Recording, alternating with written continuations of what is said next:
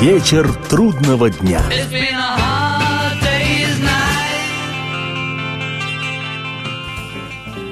Приветствую всех, я Олег Челап, и в эфире программа «Вечер трудного дня», посвященная музыке и жизнедеятельности легендарной английской группы «Битлз». В сегодняшней программе обещанное мной ранее продолжение повествования о барабанщике «Битлз» Ринго Старе – родившийся в Ливерпуле 7 июля 1940 года и при рождении получивший имя фамилию Ричард Старки, в семье его звали Ричи, Будущий Битл провел в родном городе два с небольшим десятка лет, и годы эти пестрили своими событиями, яркими и тусклыми, печальными и искрометными. Об этом и пойдет повествование мое. А начну я с песни от Ринга, и будет это одна из тех двух вещей собственного сочинения мистера Старки, что оказались записанными на пластинках «Битлз» – «Осьминожий сад» или «Сад осьминогов» – «Octopus's Garden».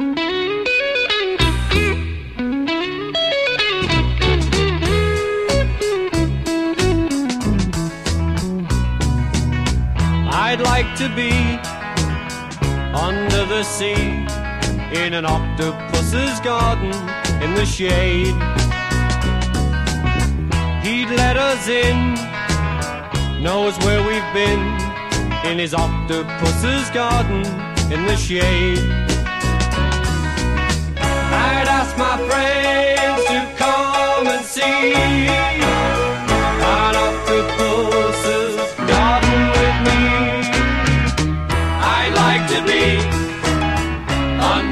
Sea in an octopus's garden in the shade.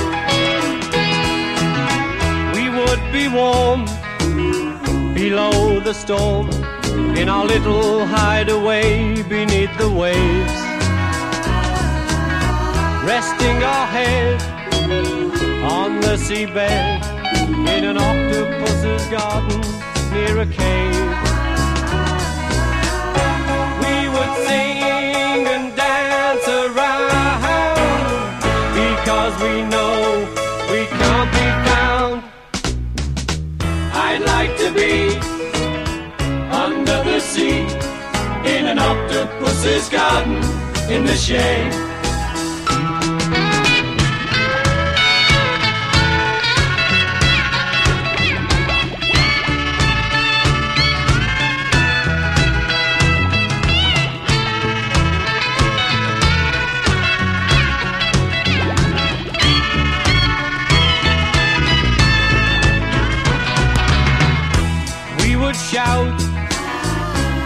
Swim about the coral that lies beneath the waves. Oh, what joy for every girl and boy, knowing they're happy and they're safe. We would be so happy, you and me. No one there to tell us what to do. I'd like to be sea in an octopus's garden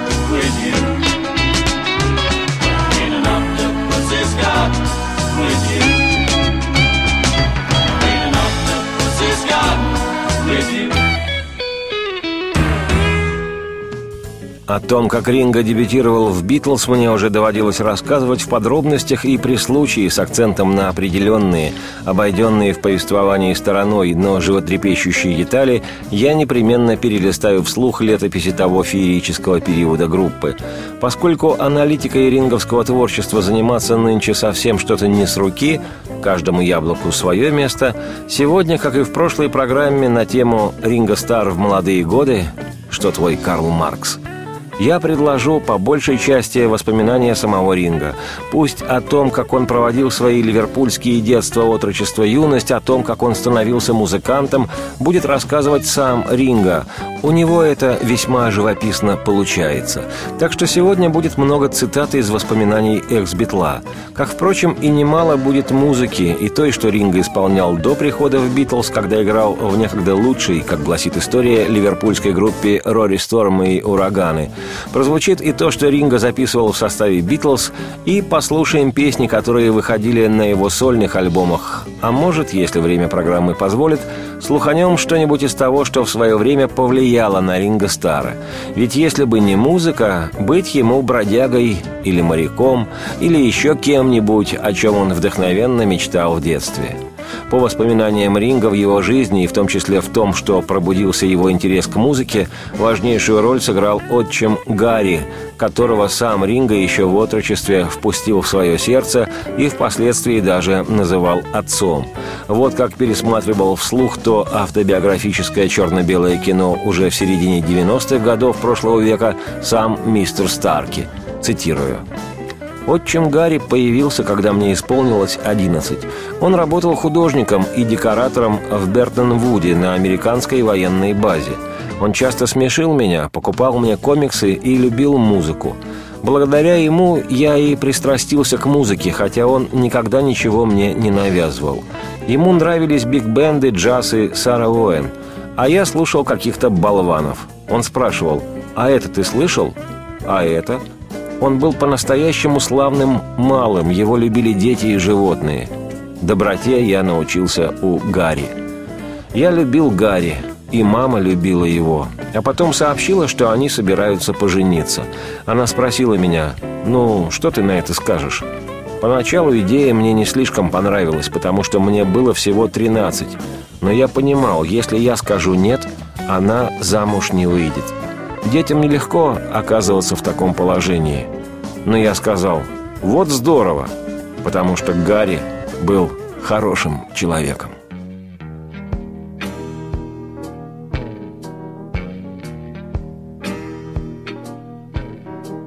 Step lightly.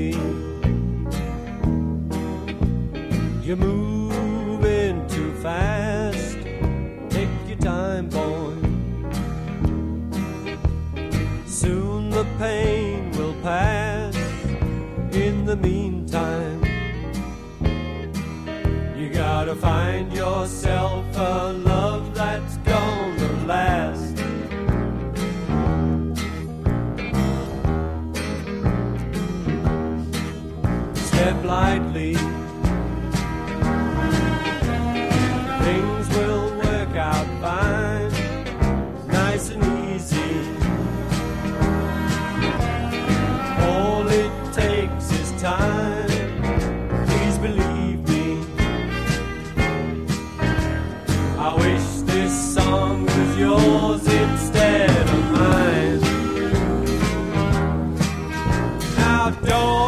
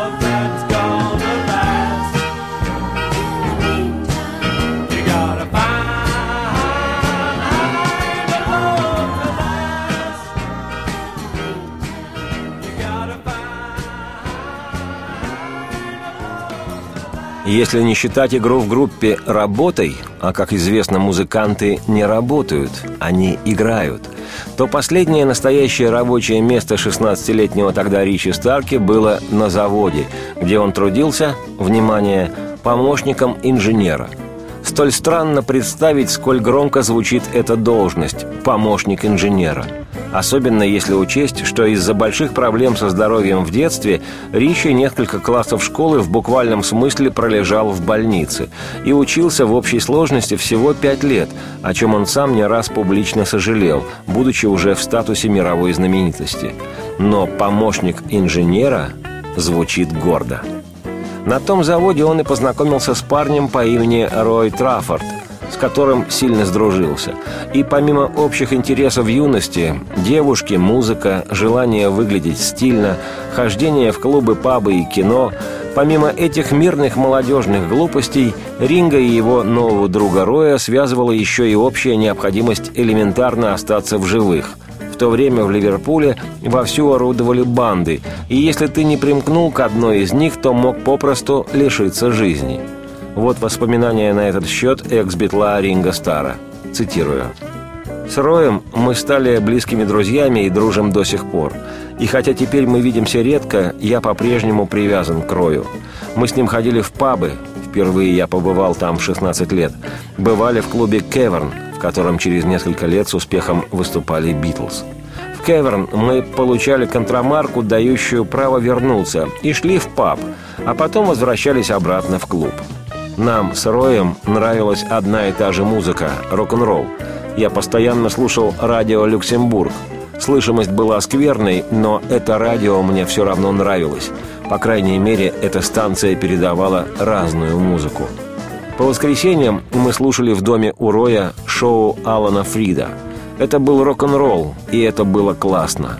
Мы с Роем одевались одинаково, вместе выбирали одежду, потому что оба были стилягами – я, правда, носил черное, а он синее. Мы все делали вместе. В Ливерпуле мы жили возле доков, а в каждом районе заправляла своя банда, как в Нью-Йорке или Гамбурге. Я был стилягой, иначе и быть не могло. Там, где я жил, надо было подчеркивать свою принадлежность к какой-нибудь банде, иначе ты становился белой вороной. Выбор был небогатым. Либо тебя колотил каждый, кто жил по соседству, либо те, кто жил в других районах. Со мной несколько раз такое случалось. В Ливерпуле часто бывало так. Тот, мимо кого проходишь, вдруг спрашивал «Ты чего на меня уставился?» Если ты отвечал «Я не уставился», тебя спрашивали «А почему?» А если говорил что-нибудь другое, к тебе все равно цеплялись.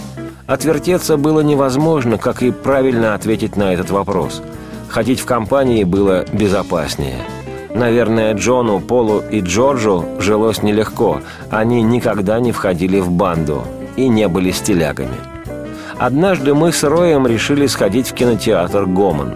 После кино, когда мы шли по Парк-Роуд, мы столкнулись с бандой, которая собиралась на углу. Мы знали этих ребят, но они все равно подозвали нас. «А ну-ка, идите сюда!» Мы подошли и услышали. «Мы идем в Гарстон драться, и вы с нами».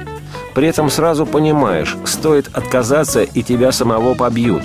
Но можно было и согласиться, присоединиться к банде и попытать удачу в драке.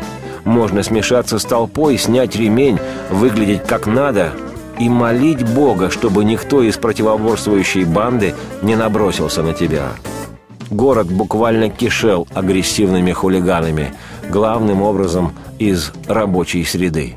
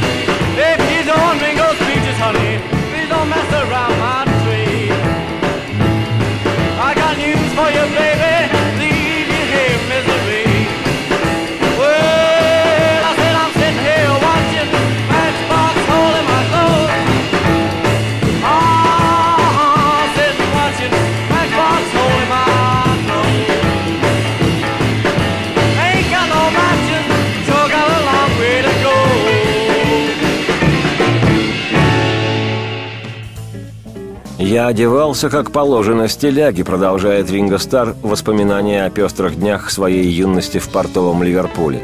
Двоюродный брат, который ходил в плавание, в каждой семье были моряки, отдал мне свою старую одежду, а он был настоящим стилягой. Так у меня появился мешковатый длинный пиджак, очень узкие брюки и туфли на каучуковой подошве – но брат был гораздо крупнее меня, поэтому мне пришлось подпоясывать брюки широким поясом, который я украсил заклепками. Так я начал одеваться, когда мне исполнилось 16. А потом у меня появились деньги. Я стал сам покупать одежду. Деньги я зарабатывал не только на заводе, но и тем, что обменивал вещи, подворовывал и продавал краденое. Так продолжалось некоторое время. Пряжки и заклепки на ремне затачивали, ими наносили ощутимые удары. Так делали все стиляги. А еще они носили на изнанке лацканов бритвы, поэтому тот, кто хватал тебя за лацканы, резал себе пальцы. Всем нам было не до шуток. Речь шла о жизни и смерти. Мы жили в районе, где часто вспыхивали драки. Я плохо дрался, зато хорошо бегал, был неплохим спринтером и до сих пор остаюсь им, потому что этому просто научиться, если часто сталкиваться нос к носу с пятью противниками. Все начиналось без предисловий. Сначала слышалось «Эй ты, поди сюда!» А потом сыпались удары кулаков. Я никого не резал и не убивал – но меня несколько раз били ребята из моей же компании. Такое часто случается в бандах, когда парни не дерутся с чужаками, они звереют и начинают драться друг с другом, словно бешеные псы. Это ужасно. Я видел, как людям выбивали глаза, видел, как резали ножами и забивали молотками. У банд не было названий, но были вожаки. Мы входили в банду Дингла – в этом районе было несколько банд, иногда мы собирались, чтобы побуянить. Это называлось «ходить с парнями». При этом мы просто расхаживали туда-сюда по улицам, стояли на углу, избивали кого-нибудь, удирали, когда кто-то пытался бить нас, ходили в кино. Вскоре это надоедает. Мне все наскучило, я все реже ходил с парнями с тех пор, как начал играть. Мы с Роем хотели стать музыкантами и порвать с бандой – музыка завладела мной, и я вышел из банды. Слава богу, я окончательно бросил ее, когда мне исполнилось 19.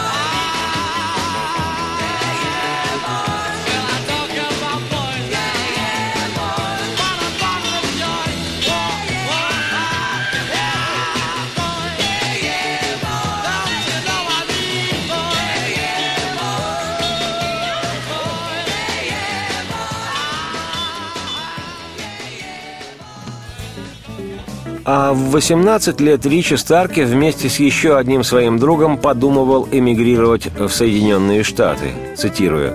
«Я мечтал уехать в Техас, к Лайтингу Хопкинсу, исполнителю блюзов, моему кумиру. Я даже сходил в посольство и взял необходимые бланки. Это случилось в 1958 Нам пришлось нелегко, но мы заполнили бумаги и получили новые, еще более запутанные, с вопросами вроде был ли коммунистом дед вашей бабушки с материнской стороны? Как это часто бывает с подростками, мы сдались. Зато мы получили список вакансий в Хьюстоне. Это были заводы, на которых нам могли предложить работу. К этой затее мы отнеслись со всей серьезностью. Цитате конец. В моих музыкальных кладовых удалось найти кое-какие записи исполнителя блюзов и кумира будущего барабанщика «Битлз» Ринго Стара, человека по имени Лайтинг Хопкинс. Бедняга, в своем Техасе он так и не дождался приезда Ричи Старки. Из горя записал в 1959 году «Кофе Блюз».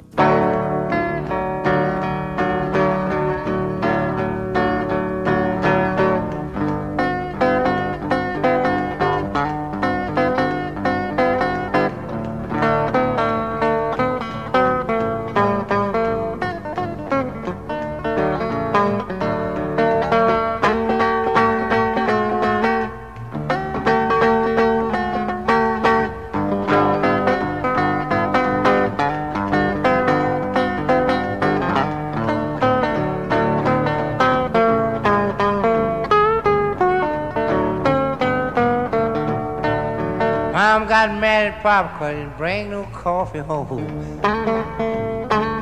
Mom got mad at Papa couldn't bring no coffee home. She began to wonder what is going on wrong. Pop said, Mom ain't married you.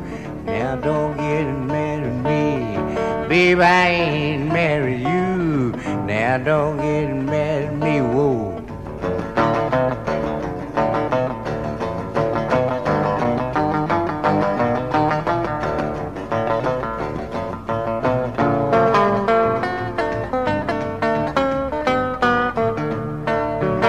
Papa been teasing Mama cause she say I ain't married you. Papa been teasing Mama cause she say I ain't married you. She said everything's alright, don't make no difference what you do. You know Papa got good with Mama somehow. And I was crying for bread, and yes I Baby, I was crying for bread, and are the words I said. Now look at Mama, just trying to shout.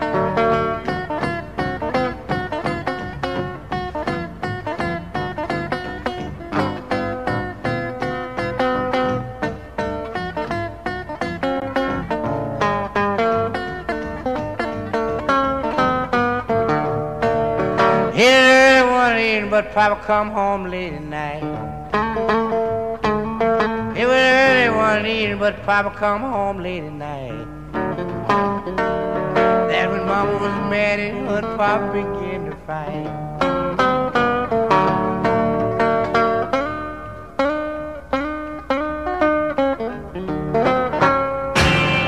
Вечер трудного дня. Меня зовут Олег Челап. Это программа «Вечер трудного дня», посвященная музыке и жизнедеятельности легендарного английского ансамбля «Битлз». Сегодня продолжение повествования о барабанщике «Битлз» Ринго Старри.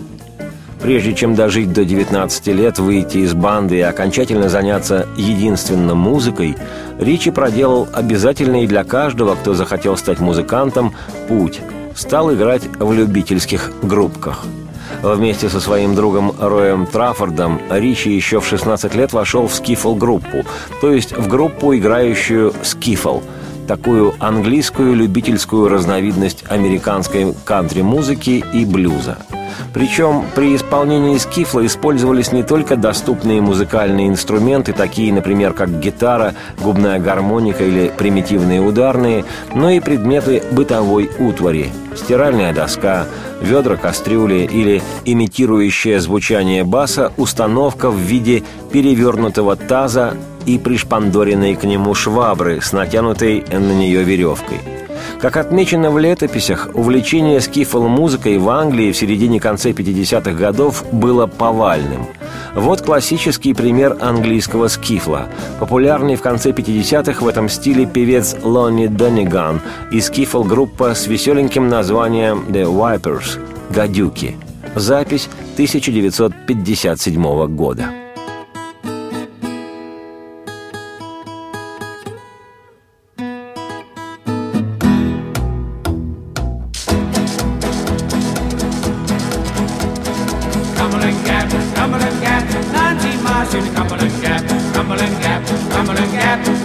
19 miles to the Cumberland Gap. Lay down, boys, take a little nap, 19 miles on the Cumberland Gap. Lay down, boys, take a little nap, 19 miles on the Cumberland Gap, Cumberland Gap, Cumberland Gap, 19 miles on the Cumberland Gap, Cumberland Gap, Cumberland Gap, 19 miles on the Cumberland Gap. Cumberland Gap is a noted place. Three kinds of water to wash your face. Cumberland Gap is a noted place. Three kinds of water to wash your face. Cumberland Gap, Cumberland Gap, 19 miles to the Cumberland Gap. Cumberland Gap, Cumberland Gap, 19 miles to the Cumberland Gap.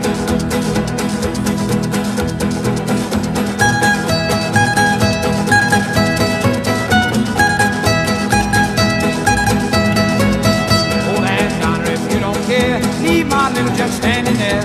Old Aunt Donna, if you don't care, leave my little just standing there. Cumberland Gap, Cumberland Gap, 19 miles to the Cumberland Gap. Cumberland Gap, Cumberland Gap, 19 miles to the Cumberland Gap. It's not there when I get back, raise old hell in Cumberland Gap. If it's not there when I get back, raise old hell in Cumberland Gap. Cumberland Gap, Cumberland Gap, raise old hell in Cumberland Gap. Cumberland Gap, Cumberland Gap, raise old hell in Cumberland Gap. Cumberland Gap, Cumberland Gap, raise old hell in Cumberland Gap. Чтобы лучше понять масштабы английской скифл-эпидемии в адаптированном к нашей действительности виде, приведу для сравнения пример из отечественной жизни – КСП – Клуб самодеятельной песни. Люди с непрерывным стажем жизни понимают, о чем это я – а вот поколению компьютерному может и не вдомек, что с середины прошлого века, с конца 50-х, все 60-е и 70-е и далее со всеми остановками вплоть до сегодняшнего дня, в нашей стране существует такое самостийное, рожденное не по отмашке властей, а что называется по инициативе снизу, движение бардовской песни – Часто, чтобы не вдаваться в глубинный анализ, движение это еще именуют КСП, хотя на самом деле между подлинной бардовской песней и песней самодеятельной, той, что прячет свою самодеятельность за аббревиатурой КСП, расстояние соразмерное Вселенной. Но, тем не менее, с конца 50-х бардом в нашей стране стал именовать себя каждый, кто мало-мальски умел брать на гитаре три с половиной аккорда, и все как один сплошной глубокий ля минор. И исполнял, а зачастую и сочинял сам, не блатную, не эстрадную и не патриотическую советскую песню, а что-то более одухотворенное, либо поэтически ориентированные переливы из разряда или по образу и подобию Галича, Висбора, Акуджавы, Высоцкого, либо что-то с явным креном в самопальную любовную лирику «Наташка, Наташка, ей-богу не вру, ты словно ромашка, стоишь на ветру» либо опусы с собственноручно рифмованными строчками в духе безобидной и симпатичной почти студенческой песни, где бумажка приклеена у тебя на носу. Надвигается по реке битый лед. На реке навигация, на реке пароход. белый, беленький, черный дым над трубой. Мы по палубе бегали, целовались с тобой. Пахнет палуба клевером, хорошо, как в лесу. И бумажка приклеена у тебя на носу. Ах ты палуба, палуба, ты меня раскачай. Ты печаль мою палуба, раскали причал. Если поправить профессорское пенсне на носу вместо бумажки, то можно констатировать, что сегодня самодеятельная песня существенно видоизменилась и социально, а значит тематически, и гармонически, в ней кроме ля минора появился и ля мажор, и просто по смыслу своего существования, то есть философски. А институт бардовской песни обрел не только профессиональный статус, но и откровенно коммерческий. А вот с британским скифлом, насколько мне известно, такой трансформации не произошло. Просто некоторые участники скифл-забега, такие, например, как Джон Леннон, создавший еще в 16 лет скифл-группу Куориман, стали в результате играть рок-н-ролл. А так, по большей части, массовое это скифл-поветрие выветрилось. Вот что вспоминал на тему скифл-бума Ринга почти 40 лет спустя. Цитирую. В 1957 году все увлеклись скифлом. В его основу лег американский блюз, который играли на пирушках или вечеринках в кем-то арендованных домах. Каждый из приглашенных вносил свой четвертак или 10 центов. При этом у кого-нибудь находилась выпивка, а у кого-то стиральная доска, бас, гитара или какие-то самодельные инструменты. В Англии появились Лонни Дониган и скифл-группа The Wipers – клубе Кеверн стали играть традиционный джаз и скифл. Вот почему мы начали со скифла. Мы с Эдди Майлсом и моим другом Роем создали скифл-группу, первую группу, в которую я вошел. Она называлась «Скифл-группа Эдди Клейтона». На самом деле никакого Эдди Клейтона не существовало. Все мы работали вместе. Эдди был токарем, я помощником инженера, а Рой – столером. Когда кто-то из родных моего отчима Гарри умер, он поехал в Ромфорд и увидел там ударную установку, которую продавали за 12 фунтов. Вся семья сложилась, и он привез эту установку в Ливерпуль. Мне подарили ее на Рождество. До тех пор дома я стучал по жестяным коробкам из-под печенья и по поленьям – Установка была отличная. Это был уже не один барабан, а несколько. Ведущий барабан, басовый барабан, хай-хет, один маленький там-там, тарелки и педаль для басового барабана. Мне больше не надо было дубасить по нему ногой. Как только я заинтересовался музыкой, я сразу взял три урока. Я думал, каждый вечер я буду учиться понимать музыку и учиться играть. Я отправился к одному человеку, который играл на барабанах, и он велел мне принести пищи и бумаги. Он исписал ее всю, и больше я к нему не ходил. Мне не хотелось утруждать себя, все это казалось мне слишком скучным. Я не выдержал.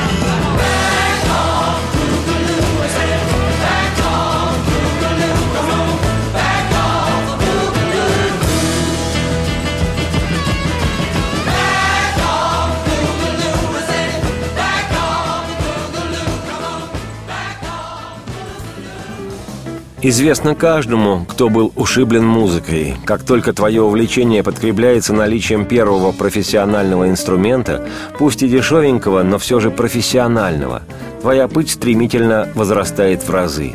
И если родители еще как-то мирятся с производимым тобой шумом, то соседи начинают стонать достаточно быстро, громко и убедительно.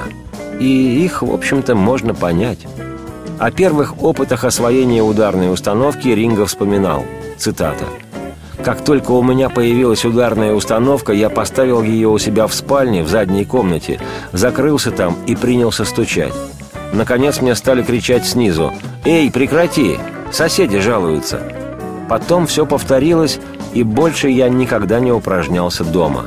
Мне осталась единственная возможность потренироваться – играть в группе – Установку я получил в день подарков, второй день Рождества, а к группе присоединился в феврале, еще толком не научившись играть.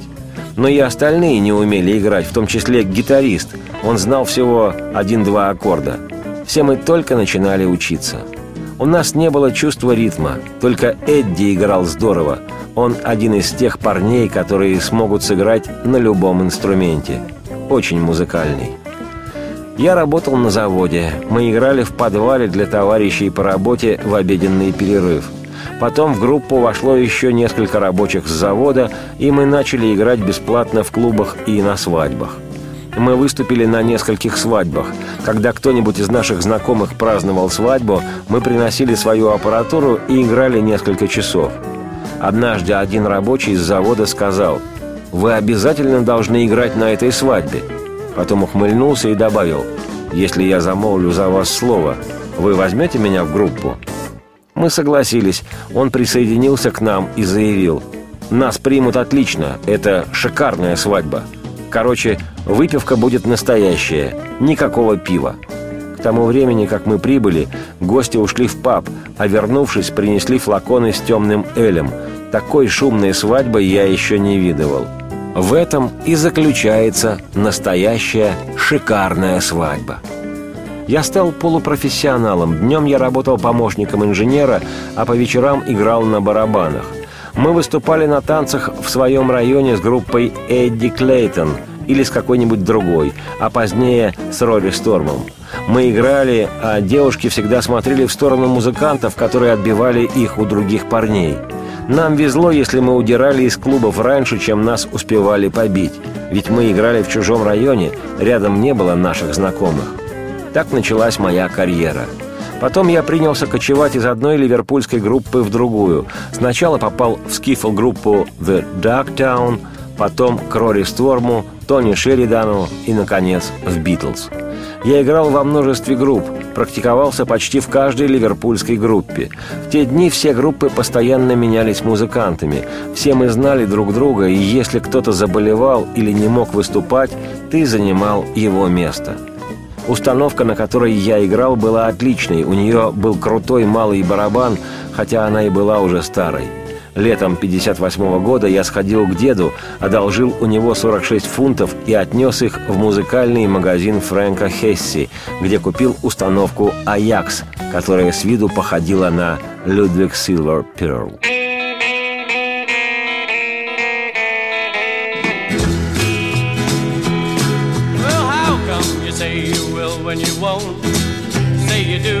when you don't.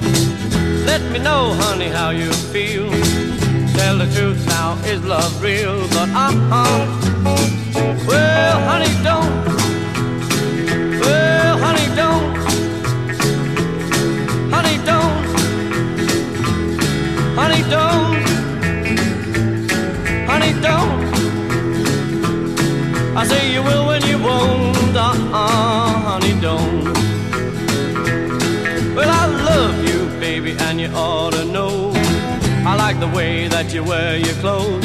Everything about you is so doggone sweet. You got that sand all over your feet, but uh-uh. Well, honey, don't.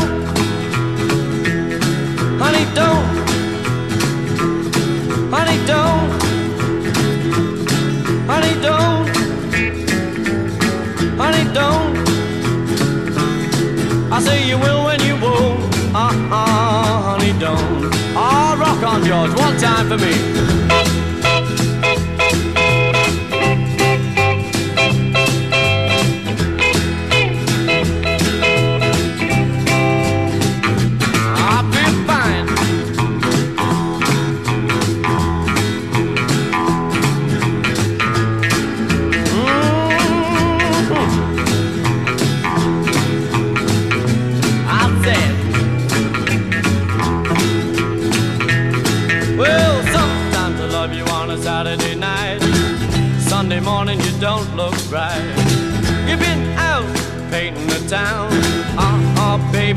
Stepping around. But uh uh, well, honey, don't. I said, honey, don't. Honey, don't. Honey, don't. Honey, don't. I say you will when you won't. Uh-uh, honey, don't. I'll rock on George Ferringo one time.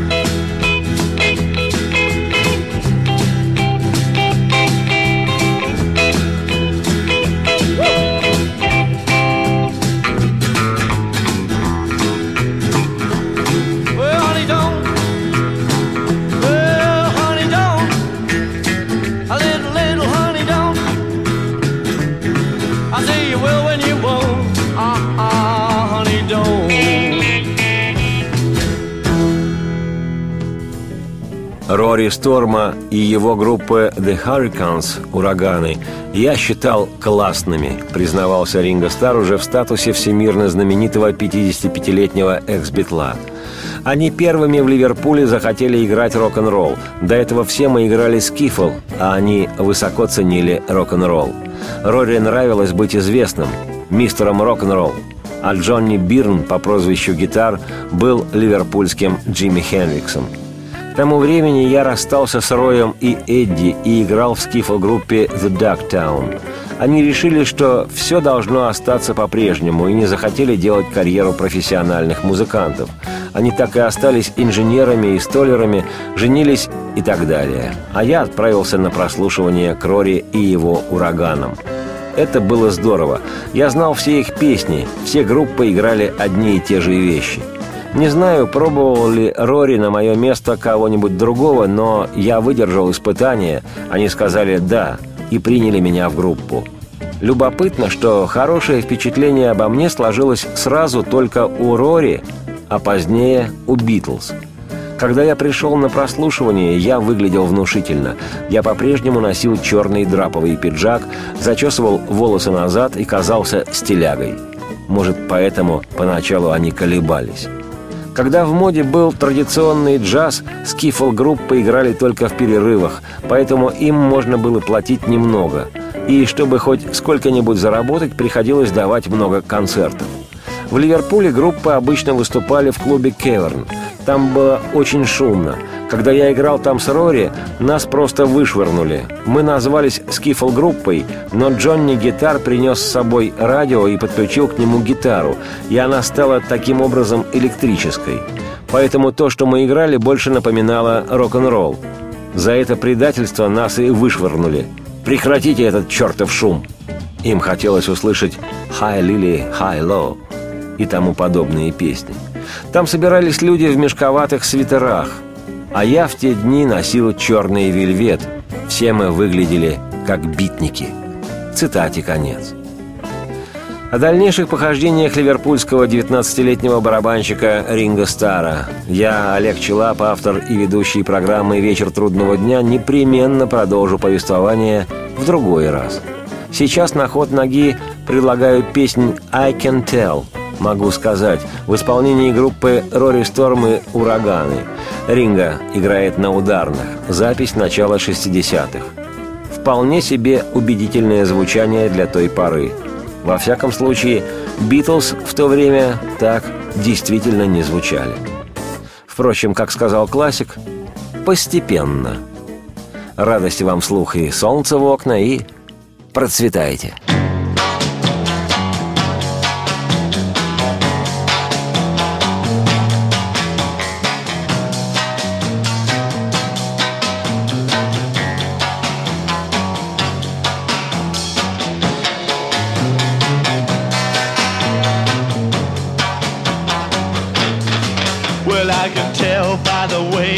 You look at me.